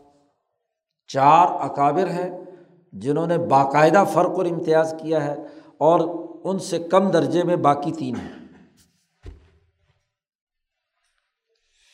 اس کے بعد دوسرے طبقے کے لوگ آ گئے۔ وہ اکابر حاضل وجہ یہ جو تلقی دلالتاً والی قسم ہے، ان میں تابعین کے اندر فقہائے صبا ہے۔ مدینہ کے اندر فقہائے صبا ہے اور فقہائے صبا سعید ابن المسیب ہیں عربات ابن زبیر ہیں، قاسم بن محمد ہیں، ابو سلمان، مولا ہے ہاں جی میمونہ ہے وغیرہ وغیرہ۔ سات صحابہ اور اس میں بھی کچھ تھوڑا سا لوگوں کا اختلاف ہے۔ مدینہ کے اندر یہ فقائے صبا ہے خاص طور پر ان کے بعد حضرت سعید ابن المسیب مدینہ میں، مکہ میں عطا ابن ابی رباح جو حضرت ابن عباس کے شاگرد ہیں۔ جی اور کوفہ میں ابراہیم نقری جو عبداللہ ابن مسعود کے شاگرد ہیں۔ اور قاضی شرح جو حضرت علی کے شاگرد ہیں۔ اور امام شابی عامر ابن شراحیل ان کا نام ہے شابی کے نام سے مشہور ہیں تو یہ، اور بصرہ میں حضرت حسن بصری ہے تو یہ لوگ جو ہیں ہاں جی مختلف مراکز، علم کے جو صحابہ کے علوم کے مراکز بنے، مکہ، مدینہ، کوفہ، بصرہ۔ جی اور یمن میں تاؤس چلے گئے تھے۔ تو یہ لوگ ہیں جو ان کے بعد ہاں جی طبقۂ تابعین میں یعنی طبقۂ ثانیہ میں آئے ہیں۔ اب آگے تفصیلات ہیں طبقۂ ثانیہ کے بعد ثالثہ، رابعہ، خامسہ، اس کی بحث آگے جا کر کریں گے۔ گویا کہ حضور سے ہمارے پاس علم کے حصول کے دو ذرائع تھے۔ تلقی ظاہراً متواتر ہو یا غیر متواتر ہو، اور تلقی دلالتاً۔ جو صحابہ نے حضور کے اقوال و اعمال کو دیکھ کر فتح قضایا جاری کیے یعنی حکم دیا ایک ہے مستحبات اور مصنوعات ان کی بحث نہیں ہو رہی۔ یہاں واجب اور حرام، جائز، ناجائز، مندوب اور مکروح کی بحث ہو رہی ہے۔ یعنی قانونی نظام کی بات ہو رہی ہے۔ شاہ صاحب کہتے ہیں کہ یہ جو دونوں طریقے نبی اکرم صلی اللہ علیہ وسلم تھے ہم تک پہنچے ہیں، ان دونوں طریقوں میں ہر ایک کو اگر اکیلے لیا جائے تو اس میں کوئی نہ کوئی خلل پیدا ہونے کے امکانات ہیں۔ تو جب ہمیں نقل چاہیے ہے، تو جو خلل ہے اسے دور کرنا ضروری ہے۔ دونوں طریقوں میں کچھ نہ کچھ خلل ہے۔ نقص اور کمزوری ہے۔ انما ین جبیر بالاخرا ایک کے خلل کو دوسرا طریقہ پر کرتا ہے۔ اور اس طریقے کے خلل اور کمزوری کو پہلا طریقہ پورا کرتا ہے۔ یعنی یہ نہیں ہو سکتا کہ حضور صلی اللہ علیہ وسلم سے جو کچھ منتقل ہوا ہے، اس میں صرف ایک ہی طریقے کو ہم ترجیح دیں، ظاہر کو یا دلالتاً کو۔ دونوں ہی ضروری اور لازمی ہیں، دونوں ایک دوسرے کے ساتھ مربوط ہیں۔ کہ جب تک صحابہ کے فیصلے متواتر یا ظاہری اعمال کے مطابق سامنے نہیں آئیں گے، اور ایسے ہی ظاہر بھی ان کی تائید میں نہیں ہوگا، اس وقت تک دونوں کا خلل دور نہیں کیا جا سکتا۔ لا غنن ہوا ان صاحبتہ ان میں سے کسی ایک کا دوسرے کے ساتھ کیا ہے؟ اکیلا صرف ایک کا ہونا اور دوسرا نہ ہو، یہ کوئی فائدہ نہیں دے گا۔ پہلے کا کیا خلل ہے اور دوسرے کا کیا خلل ہے؟ اور اس خلل کا جبیرہ کیا ہے؟ اس کو دور کرنے کا طریقہ کیا ہے؟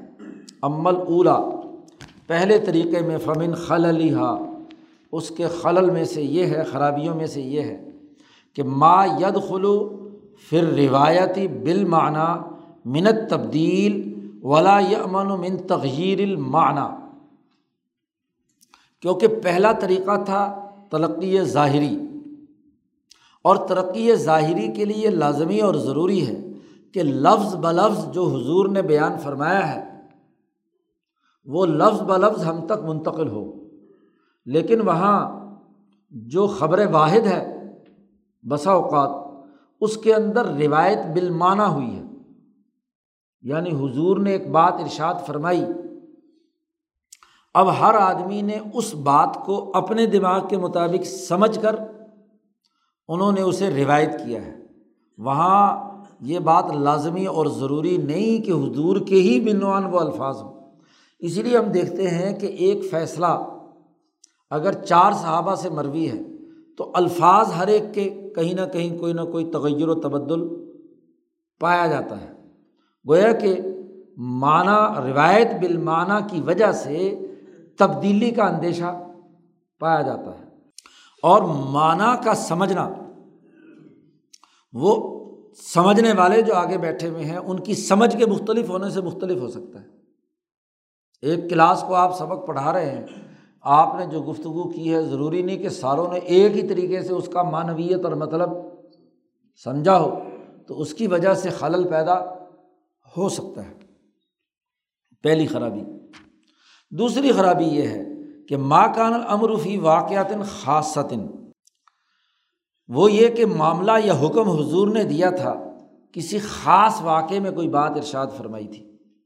اب راوی نے یہ سمجھ لیا کہ یہ خاص واقعہ نہیں ہے، یہ قاعدہ کلیہ ہے، حکم کلی ہے۔ فضن الراوی حکمن کلین اس نے سمجھا کہ یہ حکم کلی ہے۔ مثلاً، حضرت علم سلمہ کی روایت ہے کہ نبی کرم بخاری میں، نبی اکرم صلی اللہ علیہ وسلم نے پہلے تو منع کیا ہوا تھا کہ عصر کے بعد کوئی آدمی نماز نہ پڑھے۔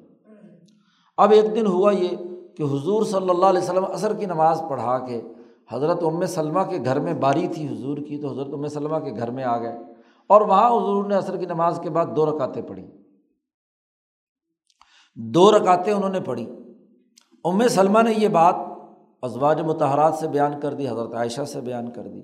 تو حضرت عائشہ رضی اللہ تعالیٰ عنہ نے بعد میں روایت بیان کی ہے کہ عصر کے بعد دو رکعت پڑھنے میں کوئی حرج نہیں، کہ اس لیے کہ حضور نے پڑھی۔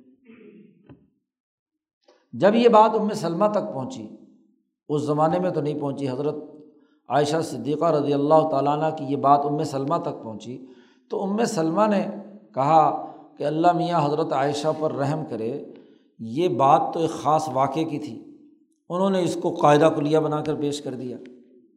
تو یہ بات تو ایسے نہیں ہے، اس لیے کہ حضرت ام سلمہ نے حضور سے پوچھا کہ آپ نے ہمیں منع کیا تھا کہ اثر کے بعد نفلیں نہیں پڑھنی تو آپ کیوں نفل پڑھ رہے ہیں؟ تو حضور صلی اللہ علیہ وسلم نے فرمایا کہ بات اصل میں یہ تھی کہ میں ظہر کی فرض پڑھ کر فارغ ہوا تو ایک وفد ملنے کے لیے آ گیا۔ تو میری جو ظہر کے بعد کی دو رکاتیں ہیں وہ چھوٹ گئی۔ وہ وفد ضروری تھا، اس سے بات چیت چلتی رہی تو عصر کی نماز کا وقت ہو گیا۔ عصر کی نماز پڑھی تو اب میں نے وہ دو رکاتیں قضا کی ہیں۔ معاملہ نبی کا ہے۔ نبی کے لیے جو سنت کی عادت بنا لیتے ہیں، وہ نبی کے لیے گویا کہ واجب کے درجے کی حیثیت رکھتا ہے۔ امتیوں کے لیے تو یہ معاملہ نہیں ہے۔ اب آپ صلی اللہ علیہ وسلم نے ظہر کے بعد والی دو رکاتیں جو ایک مجبوری کی وجہ سے نہیں پڑھ سکے، کسی وفد سے ملاقات ضروری تھی، تو وہ حضور نے عصر کے بعد دہرا لی، وہ ادا کر لی۔ تو ام سلمہ کو اس واقعے کی حقیقت معلوم تھی۔ حضرت عائشہ کو اس بس منظر اس کا معلوم نہیں تھا، انہوں نے صرف حضور کا عمل دیکھا کہ انہوں نے عصر کے بعد دو رکعتیں پڑھی ہیں۔ تو انہوں نے اس سے گمان کر لیا کہ یہ قاعدہ کو لیا ہے۔ تو یہ خلل پیدا، یہ اجتباع پیدا ہونے کے امکانات اس ظاہری طریقۂ روایت میں ہو سکتے ہیں۔ نمبر ایک، نمبر تین بسا اوقات حضور صلی اللہ علیہ وسلم نے کسی بات کو بطور تاکید کے دہرایا تھا۔ مخرجت تاکید تاکہ لوگ مضبوطی سے اس کو عمل کریں، اس کو چھوڑیں نہیں۔ اب ایک ہے محض تاکید، کہ لوگ جو ہیں تاکید کے ساتھ اسے کریں۔ راوی نے یہ سمجھ لیا کہ یہ جو حضور نے تاکید بیان فرمائی ہے کام کے کرنے کی تو یہ واجب ہو گیا۔ اور یا حضور نے موانعت فرمائی ہے تو اس کا مطلب یہ کہ یہ کیا ہو گیا؟ حرام ہو گیا۔ اور انہوں نے اس کے مطابق اس کو کہا کہ جی جو یہ کام واجب ہے، مثلاً جمعہ کا غسل۔ اب احادیث میں بڑی کثرت سے ہاں جی روایات میں آتا ہے کہ جمعہ کے دن غسل کرنا چاہیے۔ تو بعض راویوں نے اس کو اس انداز میں بیان کیا کہ جمعہ کا غسل جو ہے واجب ہے۔ بخاری کے اندر روایات موجود ہیں۔ حالانکہ ایسا نہیں ہے۔ خود حضرت عائشہ نے اس مسئلے کو ٹھیک کیا۔ عبداللہ ابن عباس نے اور حضرت عائشہ صدیقہ نے۔ حضرت عائشہ کے سامنے کسی نے یہ بات بیان کر دی کہ حضور صلی اللہ علیہ وسلم نے فرمایا ہے کہ جمعہ کا غسل واجب ہے۔ تو بخاری میں ہی روایت ہے حضرت عائشہ صدیقہ رضی اللہ تعالیٰ عنہ کی۔ انہوں نے کہا، نہیں، راوی کو بیان کرنے میں کیا ہے؟ اشتباہ ہوا ہے۔ بات اصل میں یہ تھی، حضرت عائشہ فرماتی ہیں کہ صحابہ اپنے کام خود کرتے تھے، محنت مزدوری کرتے تھے۔ تو ہفتے کے سات دن محنت مزدوری کرنے کے نتیجے میں ان کے جو کپڑے تھے، بدبودار پسینے والے ہو جاتے تھے۔ اور مسجد نبوی اس وقت بہت چھوٹی سی چھت تھی۔ اب جب سارا مجمع آ کر جمع ہوتا تھا اور ادھر سے انہوں نے کپڑے وہی پسینے والے ہیں، وہ جب آ کر جمعے میں وہاں آتے تھے تو بدبو اتنی پھیلتی تھی کہ نماز پڑھنا مشکل ہو جاتا تھا۔ تو نبی کرم صلی اللہ علیہ وسلم نے اس لیے تاکید کی کہ سب لوگ جو ہیں وہ غسل کر کے آئیں تاکہ اس اجتماع میں لوگوں کو بدبو محسوس نہ ہو اور نماز صحیح طریقے سے پڑھے اس کا واجب فرض ہونے سے کوئی تعلق نہیں ہے۔ یہ زیادہ سے زیادہ سنت موقع ہے کہ لوگ اگر پانی نہیں ہے، کوئی اور وجہ ہے، تو اگر اس کو واجب قرار دے دو گے تو اور پانی نہیں ہے اور آپ کہیں گے جی اب غسل کر کے کیوں نہیں آئے؟ تو نماز نہیں ہوگی۔ تو یہ بات صحیح نہیں ہے۔ تو اس کی تصحیح خود حضرت عائشہ صدیقہ نے کی۔ ولی سلام ظالی کا اب شاہ صاحب یہ کہتے ہیں کہ فمن کا نا فقیحن یہ جو پہلا طریقہ ہے، اس میں اگر کوئی راوی فقی ہے وہ حضر الواقعہ تھا اور اس واقعے میں خود حاضر تھا، تو اس تمبتا من القرائن حقیقت الحال۔ وہ قرائن سے اصل حقیقت تک رسائی حاصل کر لیتا ہے۔ فقی صحابی، جیسے زید رضی اللہ تعالیٰ عنہ نے نہا عن المزارعاتی جی مزارات سے روکا ہے۔ اب مزارات کی مکمل ممانعت کے حوالے سے مسلم شریف میں بہت ساری روایات زید ابن ثابت سے موجود ہیں۔ ابو داود میں بھی ہے، مسلم میں بھی ہے، باقی جگہوں پر بھی۔ اسی طریقے سے ایک اور روایت ہے رافع ابن خدیج کی، کہ انبی سماری رافع ابن خدیج کی بھی ہے زید کی بھی ہے، یہ روایات موجود ہیں۔ تو انہوں نے واضح کیا، انہوں نے ان روایات کے سلسلے میں زید ابن ثابت نے واضح کیا کہ یہ اصل میں اور معاملہ ہے۔ رافع ابن خدیج کی روایات کے اندر جو مزارعات کی، ممانعت کی بات تھی، جس کو حرام قرار دیا گیا، جس مزارات کو، اس کی نوعیت الگ تھی۔ اور وہ نوعیت یہ تھی کہ اس زمانے میں لوگ زمین دیتے تھے کاشتکاری پر، مزارات پر، اس شرط کے ساتھ کہ جہاں پانی، نالے سے جب پانی لگتا ہے کھیت میں، تو جو پہلا پانی لگنے والا زمین ہے، مڈ جسے کہتے ہیں، وہاں کی جو فصل ہوگی وہ میری ہوگی، مالک کہتا تھا۔ اور جو پانی ٹیل پہ جا کر جہاں لگنا ہے، وہاں کی فصل تمہاری ہوگی۔ تو یہ حرام ہے، یہ ناجائز ہے۔ کیوں؟ اس لیے کہ ہو سکتا ہے کہ پانی بس شروع شروع میں لگے اور ٹیل تک پہنچے نا۔ تو اگر کاشتکار جو محنت کرنے والا ہے، اس کی فصل ہی نہیں ہوئی اور فصل ہی یہاں ہوئی ہے اور وہ مالک صاحب لے کر چلے گئے زمین کے، تو ظاہر ہے کہ یہ ناجائز ہے۔ یا یہ طے کر لینا کرتے تھے وہاں کے لوگ مزارعت میں کہ بھائی یہ ایک ایکڑ میں سے اندازہ لگایا کہ چالیس من اترے گی۔ ہاں جی اور اس اندازے کے مطابق اس نے کہہ دیا، کوئی مخصوص مقدار متعین کر کے کہہ دیا کہ جی بیس، پچیس، تیس من تو میری ہے، باقی جو فالتو ہوگی وہ تیری ہوگی۔ تو یہ شکل جو مزارعت کی ہے، یہ حرام ہے۔ جہاں ممانعت کی حدیثیں آئی ہیں، اس کا تعلق اس سے ہے۔ لیکن جہاں نفع نقصان میں دونوں شریک ہیں، تمام شرائط کے ساتھ ہیں، کوئی کل پیداوار میں حصہ ہے۔ تو اس کل پیداوار کے حصے کے اندر تو کسی قسم کا معاملہ نہیں ہے کہ جو بھی پیدا ہوگا وہ ہمارا آد و ہوگا۔ تو وہ اس، وہ مزارعت جو ہے اس کے اندر، انہوں نے کہا کہ اس سلسلے میں جو ممانعت کی ہے، ممانعت کا اس پر لاگو کرنا یہ بطور مشورے کے ہے، کیونکہ جھگڑا ہونے کا یہاں بھی امکان ہو سکتا ہے۔ اس لیے جن لوگوں نے جواز بھی قرار دیا ہے، تو انہوں نے اس کے لیے کیا شرائط؟ صاحبین نے کوئی آٹھ، دس شرطیں اس کے لیے متعین کی ہیں تاکہ بعد میں جھگڑا نہ ہو۔ اسی طرح پھل کے پکنے کے متعلق جو روایت ہے، اس کو بھی کہا کہ کل مشورہ، یہ مشورے کے طور پر حضور نے بات فرمائی تھی۔ تو یہ پہلے طریقے میں جو خلل ہے، اس کو فقی صحابی سے ہی جو روایت ہے، اس روایت کو ترجیح دی جائے گی۔ فقیر سمجھ لے گا کہ اصل بات کیا تھی اور باقی صرف واقعے کو نقل کر کے آگے روایت کو بیان کرے گا۔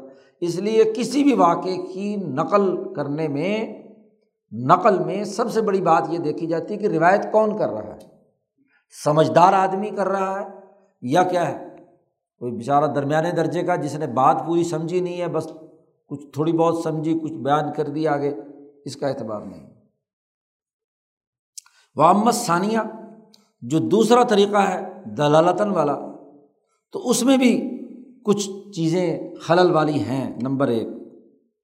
فید خلوفیہ قیاسات الصحابت و تابعین و استمبات من الکتاب و سننا جب ہم کہتے ہیں کہ تلقی خود ذات گرامی نبی اکرم صلی اللہ علیہ وسلم سے ہونی ہے، تو اگر تو حضور کا کوئی قول یا عمل دیکھ کر انہوں نے کوئی فتویٰ یا قضیہ جاری کیا ہے، کوئی حکم جاری کیا ہے، پھر تو ٹھیک ہے۔ لیکن بسا اوقات ایسا ہو سکتا ہے کہ جو صحابی اور تابعی اس دلالتاً سے حضور کے قول یا عمل سے کوئی چیز اخذ کر رہے ہیں، اس میں انہوں نے اپنے ذاتی قیاسات کو دخل دے دیا ہو۔ ان کے ذاتی قیاسات داخل ہو گئے ہوں۔ یا کتاب و سنت سے انہوں نے خود اس کا اخذ و استعمال کی ہو۔ اور یہ ضروری نہیں ہے کہ تمام ہی صحابہ اپنے تمام ہی اشتہادات کے اندر، تمام حالات کے اندر قطعی مصیب ہوں۔ کہ صحیح اور درست بات ہی ہو اشتہاد کے اندر تو صحیح اور غلط دونوں ہو سکتے ہیں۔ جیسا کہ آگے مثال بھی آ رہی۔ بسا اوقات نمبر دو، بسا اوقات ایسا ہوتا ہے کہ کسی صحابی کو حضور کی حدیث نہیں پہنچی۔ اب ہزاروں، لاکھوں صحابہ ہیں۔ ضروری نہیں کہ ہر صحابی کے سامنے حضور نے جو بات بیان کی ہو وہ باقی صحابہ کے بھی علم میں ہو۔ بھائی آخری زمانے میں سب سے زیادہ صحابہ حضور کے ساتھ وابستہ ہوئے آخری پانچ سالوں میں۔ اب کوئی آدمی ایک دن آیا، دوسرے دن نہیں آیا، تیسرے دن نہیں آیا۔ خود عمر فاروق رضی اللہ تعالیٰ عنہ ایک دن ہاں جی کاروبار کرتے تھے اپنا تجارت کا اور ایک دن حضور کی مجلس میں آتے تھے۔ اس دن دوسرے آدمی کو جو انصاری صحابی تھا، آپ کے پڑوسی، ان کو حضرت عمر نے کہا ہوا تھا کہ تم جا کر اس دن کی رپورٹ مجھے سنایا کرو۔ اب ظاہر ہے کہ وہ رپورٹ اس درجے پہ تو نہیں سمجھ سکتا تھا جس درجے میں خود عمر فاروق سمجھ سکتے تھے۔ تو ضروری نہیں تھا کہ تمام صحابہ کی تمام مرویات تمام صحابہ کے علم میں ہوں۔ یہ کوئی ضروری نہیں۔ یا بلاغا ہو یا حدیث پہنچی تو تھی، لیکن ایسے طریقے پر کہ جس پر حجت قائم نہیں ہو سکتی۔ جیسے عمر فاروق کے آگے ایک مثال آ رہی ہے اور حضرت عمر فاروق نے مثلاً صحابی نے اس پر عمل نہیں کیا۔ بعد میں دوسرے صحابہ کی زبان سے اور روایات سے معلوم ہوا کہ وہ جو صحابی کی بات ہے، جس نے روایت بیان کی تھی، وہ صحیح اور درست ہے۔ جیسے حضرت عبداللہ ابن مسعود اور حضرت عمر فاروق کی اس بات میں امت نے بات نہیں مانی، ان کے اس فیصلے کو تسلیم نہیں کیا۔ فت تیممی عن الجنابتی۔ عمر فاروق رضی اللہ تعالیٰ عنہ کے کے سامنے یہ مسئلہ پیش ہوا۔ ایک صحابی تھے۔ انہوں نے بیان کیا، غزوات کے اندر کسی سریا میں ان کو بھیجا تھا غزبے میں بھیجا تھا، وہاں سے جب واپس آئے حضرت عمر کے پاس تو میں جنابت کی حالت میں ہو گیا تھا تو میں نے کیا ہے، مٹی پورے جسم پر کیا ہے، مل لی۔ ریت پر لوٹنیاں لگائی اور آ کر حضرت عمر سے کہا کہ میں نے تیمم کر کے نماز پڑھ لی۔ اب حضرت عمر نے فرمایا کہ اس کی دلیل کیا ہے؟ انہوں نے کہا کہ آپ کو یاد نہیں، عمر فاروق سے کہا کہ ہم دونوں سفر میں تھے۔ تو ہم نے ہاں جی ایسی صورت پیش آ گئی تھی۔ تو ایسا ہی معاملہ ہوا تھا۔ تو اس معاملے میں کیا ہے؟ ہم نے یہ کام کیا تھا مٹی۔ نے کہا، مجھے تو کوئی یاد نہیں کہ میں نے ایسا کبھی حرکت کی ہو کہ میں زمین پر لوٹنیاں لگاؤں۔ انسان کی کیا شان ہے کہ وہ کیا ہے مٹی میں ہاں جی لوٹ پوٹ ہو۔ بھائی مزاج و مزاجوں کا فرق ہے۔ عمر کا مزاج بادشاہوں والا ہے۔ تو وہ کہتے میں تو یہ حرکت نہیں کی. وہ کہیں کہ آپ نے کی تھی۔ حضرت عمر نے کہا کہ نہیں، تمہارے پاس کوئی حجت نہیں، دلیل لاؤ۔ یہ کہاں سے تم نے نکالا؟ تو حضرت عمر نے اس بات کو تسلیم نہیں کیا کہ غسل جنابت سے تیمم نہیں ہو سکتا۔ ان کا مسئلہ یہ مسلک یہ تھا کہ اگر ایسی حالت پیش آ جائے تو تیمم نہیں ہو سکتا۔ پانی نہیں ہے تو نماز چھوڑ دو۔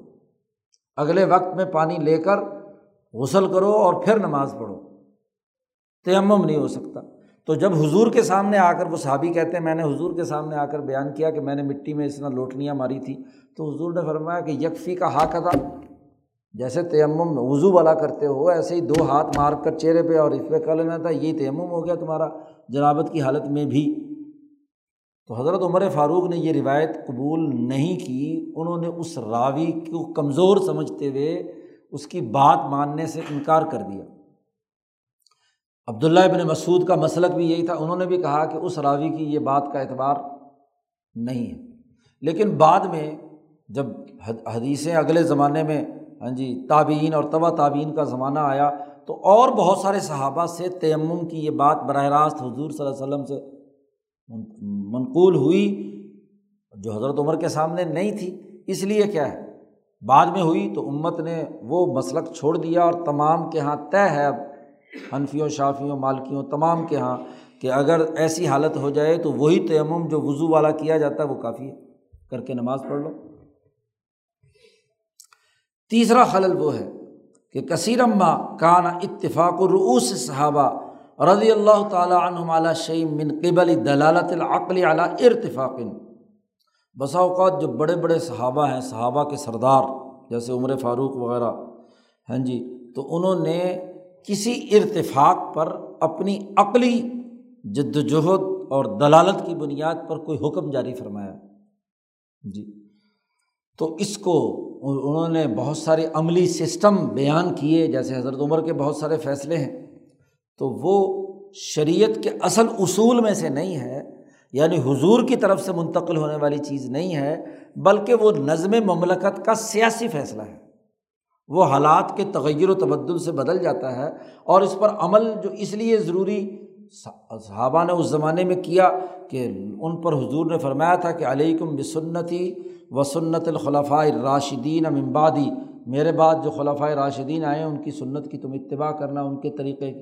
مثلاً جب عراق فتح ہوا تو حضرت عمر رضی اللہ تعالیٰ عنہ نے وہاں ان کے اوپر جو ٹیکس لگانا تھا، جزیہ، اس کی کتنی مقدار ہونی چاہیے؟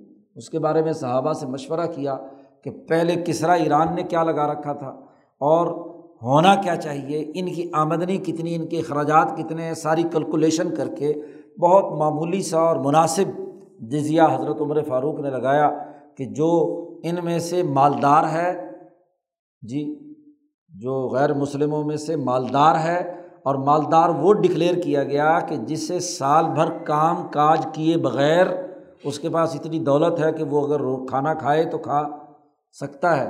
تو اس کے لیے اڑتالیس درہم اڑتالیس درہم اس کے اوپر ٹیکس ہے۔ اور جو درمیانے درجے کا ہے کہ کما کر خوشحال ہے، تو اس کے لیے کیا ہے؟ چوبیس درہم۔ اور جو بالکل کنگلا ہے، روزانہ کی مزدوری کر رہا ہے ہاں جی کم اس کے پاس ہیں، تو اس کے اوپر ایک مہینے میں ایک درم تو یہ ٹیکس حضرت عمر فاروق نے لگایا، اب یہ کوئی اصول شریعت میں سے نہیں ہے۔ کیونکہ زمانہ بدلتا ہے تو معاشی حالات بدلتے ہیں۔ تو اب یہ کوئی قاعدہ طے شدہ نہیں ہے کہ یہ اتنے ہی درم رہیں گے قیامت تک کے لیے، بلکہ حالات کے تغیر و تبدل سے ان کے اندر چونکہ انتظام مملکت سے تعلق رکھتا ہے، تو ٹیکس جمع کرنے اور اس کے استعمال سے تعلق رکھتا ہے۔ اور وہ حالات اور زمانے کے تغیر و تبدل سے تبدیل ہو جاتے ہیں۔ یہ کوئی شرعی قانون نہیں ہے کہ اس کی خلاف ورزی نہیں ہو سکتی۔ اب شاہ صاحب کہتے ہیں، یہاں بھی فمن کا نا متبحرن فی الاخبار و الفاظ الحدیث اب اس کا خلل دور کرنے کا طریقہ یہ ہے کہ جو آدمی ان تمام ذخیرہ حدیث احادیث، لاکھوں حدیثوں پر سمندر کی طرح عبور رکھے۔ بحر العلوم۔ متبحر اور تمام الفاظ حدیث پر بھی اسے عبور ہو۔ اور اس کو یہ آسانی ہوتی ہے کہ اس کے قدم نہیں ڈگمگائیں گے۔ وہ صحیح فیصلہ کر سکتا ہے۔ شاہ صاحب کہتے ہیں، جب یہ بات ہے لمہ کان امرک کدالی کا جب یہ معاملہ ہے کہ دونوں ضروری ہیں حضور سے لے کر اب تک ہمارے پاس منتقل ہونے کے حوالے سے علوم، تو وجہ با الخواز فلفق ہی لازم اور ضروری ہے اس آدمی پر جو قانونی نظام میں غور و خوض کرنا چاہتا ہے کہ اس کے لیے یہ ضروری ہے کہ این یقون متضل من کل مشربین دونوں طریقوں سے، دونوں مشربوں سے وہ جسے کہتے ہیں نا رجاوا ہو، خوب بھرا ہوا ہو۔ اس کے پاس فقاہت بھی اعلیٰ ترین درجے کی ہو تاکہ تلقی ظاہر میں یا روایتاً جو معاملات آ رہے ہیں، اس کے قانونی پہلوؤں کو بھی سمجھ سکے۔ اور جو تلقی دلالتاً ہے، اس پر بھی وہ بحر العلوم ہو کہ وہاں وہ اطراک کر سکتا ہو۔ وہ متبحرن فی کل المذہبینی دونوں مذہبوں میں سمندر ہو، علم کا ذخیرہ اس کے اندر موجود ہو۔ اور وکانہ احسن شاعر الملہ، ملت اسلامیہ کے شاعر میں سب سے خوبصورت بات یہ ہے کہ ما اجما علیہ جمہور الروات و حملۃ العلم، جس پر جمہور راوی اور جمہور اہل علم متفق ہوں، اس کو اختیار کرنا چاہیے۔ وہ شاعر میں سے اور وہ تطابقت فی طریقتانی جمیان دونوں طریقوں میں تطبیق پیدا کی جائے یہ کہنا کہ صرف ایک طریقہ ہے۔ اب دونوں طریقوں میں تبھی ہوگا کہ محدثین نے زیادہ تر گفتگو کی ہے، تلقی ظاہراً پر۔ سندوں پر، راویوں پر اس پر بحث کی ہے۔ اور فقہ نے عام طور پر بحث کی ہے تلقی دلالتاً پر۔ تو شاہ صاحب کہتے ہیں، جامع فرد وہ ہے اور دین کا اصل جو قانونی نظام ہے، علم الشرائع والحدود کا، جو دونوں طریقوں کا جامع ہو۔ اب دونوں طریقوں کے جو جامع ہیں، ان کی فیصلے، ان کی آرا جو ہیں، وہ اصل میں معتبر ہیں۔ اس کے نتیجے میں دین کا جامع مکمل نظام سامنے آئے گا۔ علم الشرائع والحدود متعین ہو کر سامنے آئے گا۔ تیسرے باب میں شاہ صاحب نے یہ کیفیت بیان کر دی۔ اب اس حوالے سے اگلی بحث علم علم الشرائع والحدیث کے لیے یہ ضروری ہے کہ حضور صلی اللہ علیہ وسلم کی احادیث پر مشتمل جو کتابیں ہیں، ان کے طبقات کتنے ہیں۔ اس کو چوتھے باب میں شاہ صاحب بیان کرتے ہیں۔ اللہ مسلم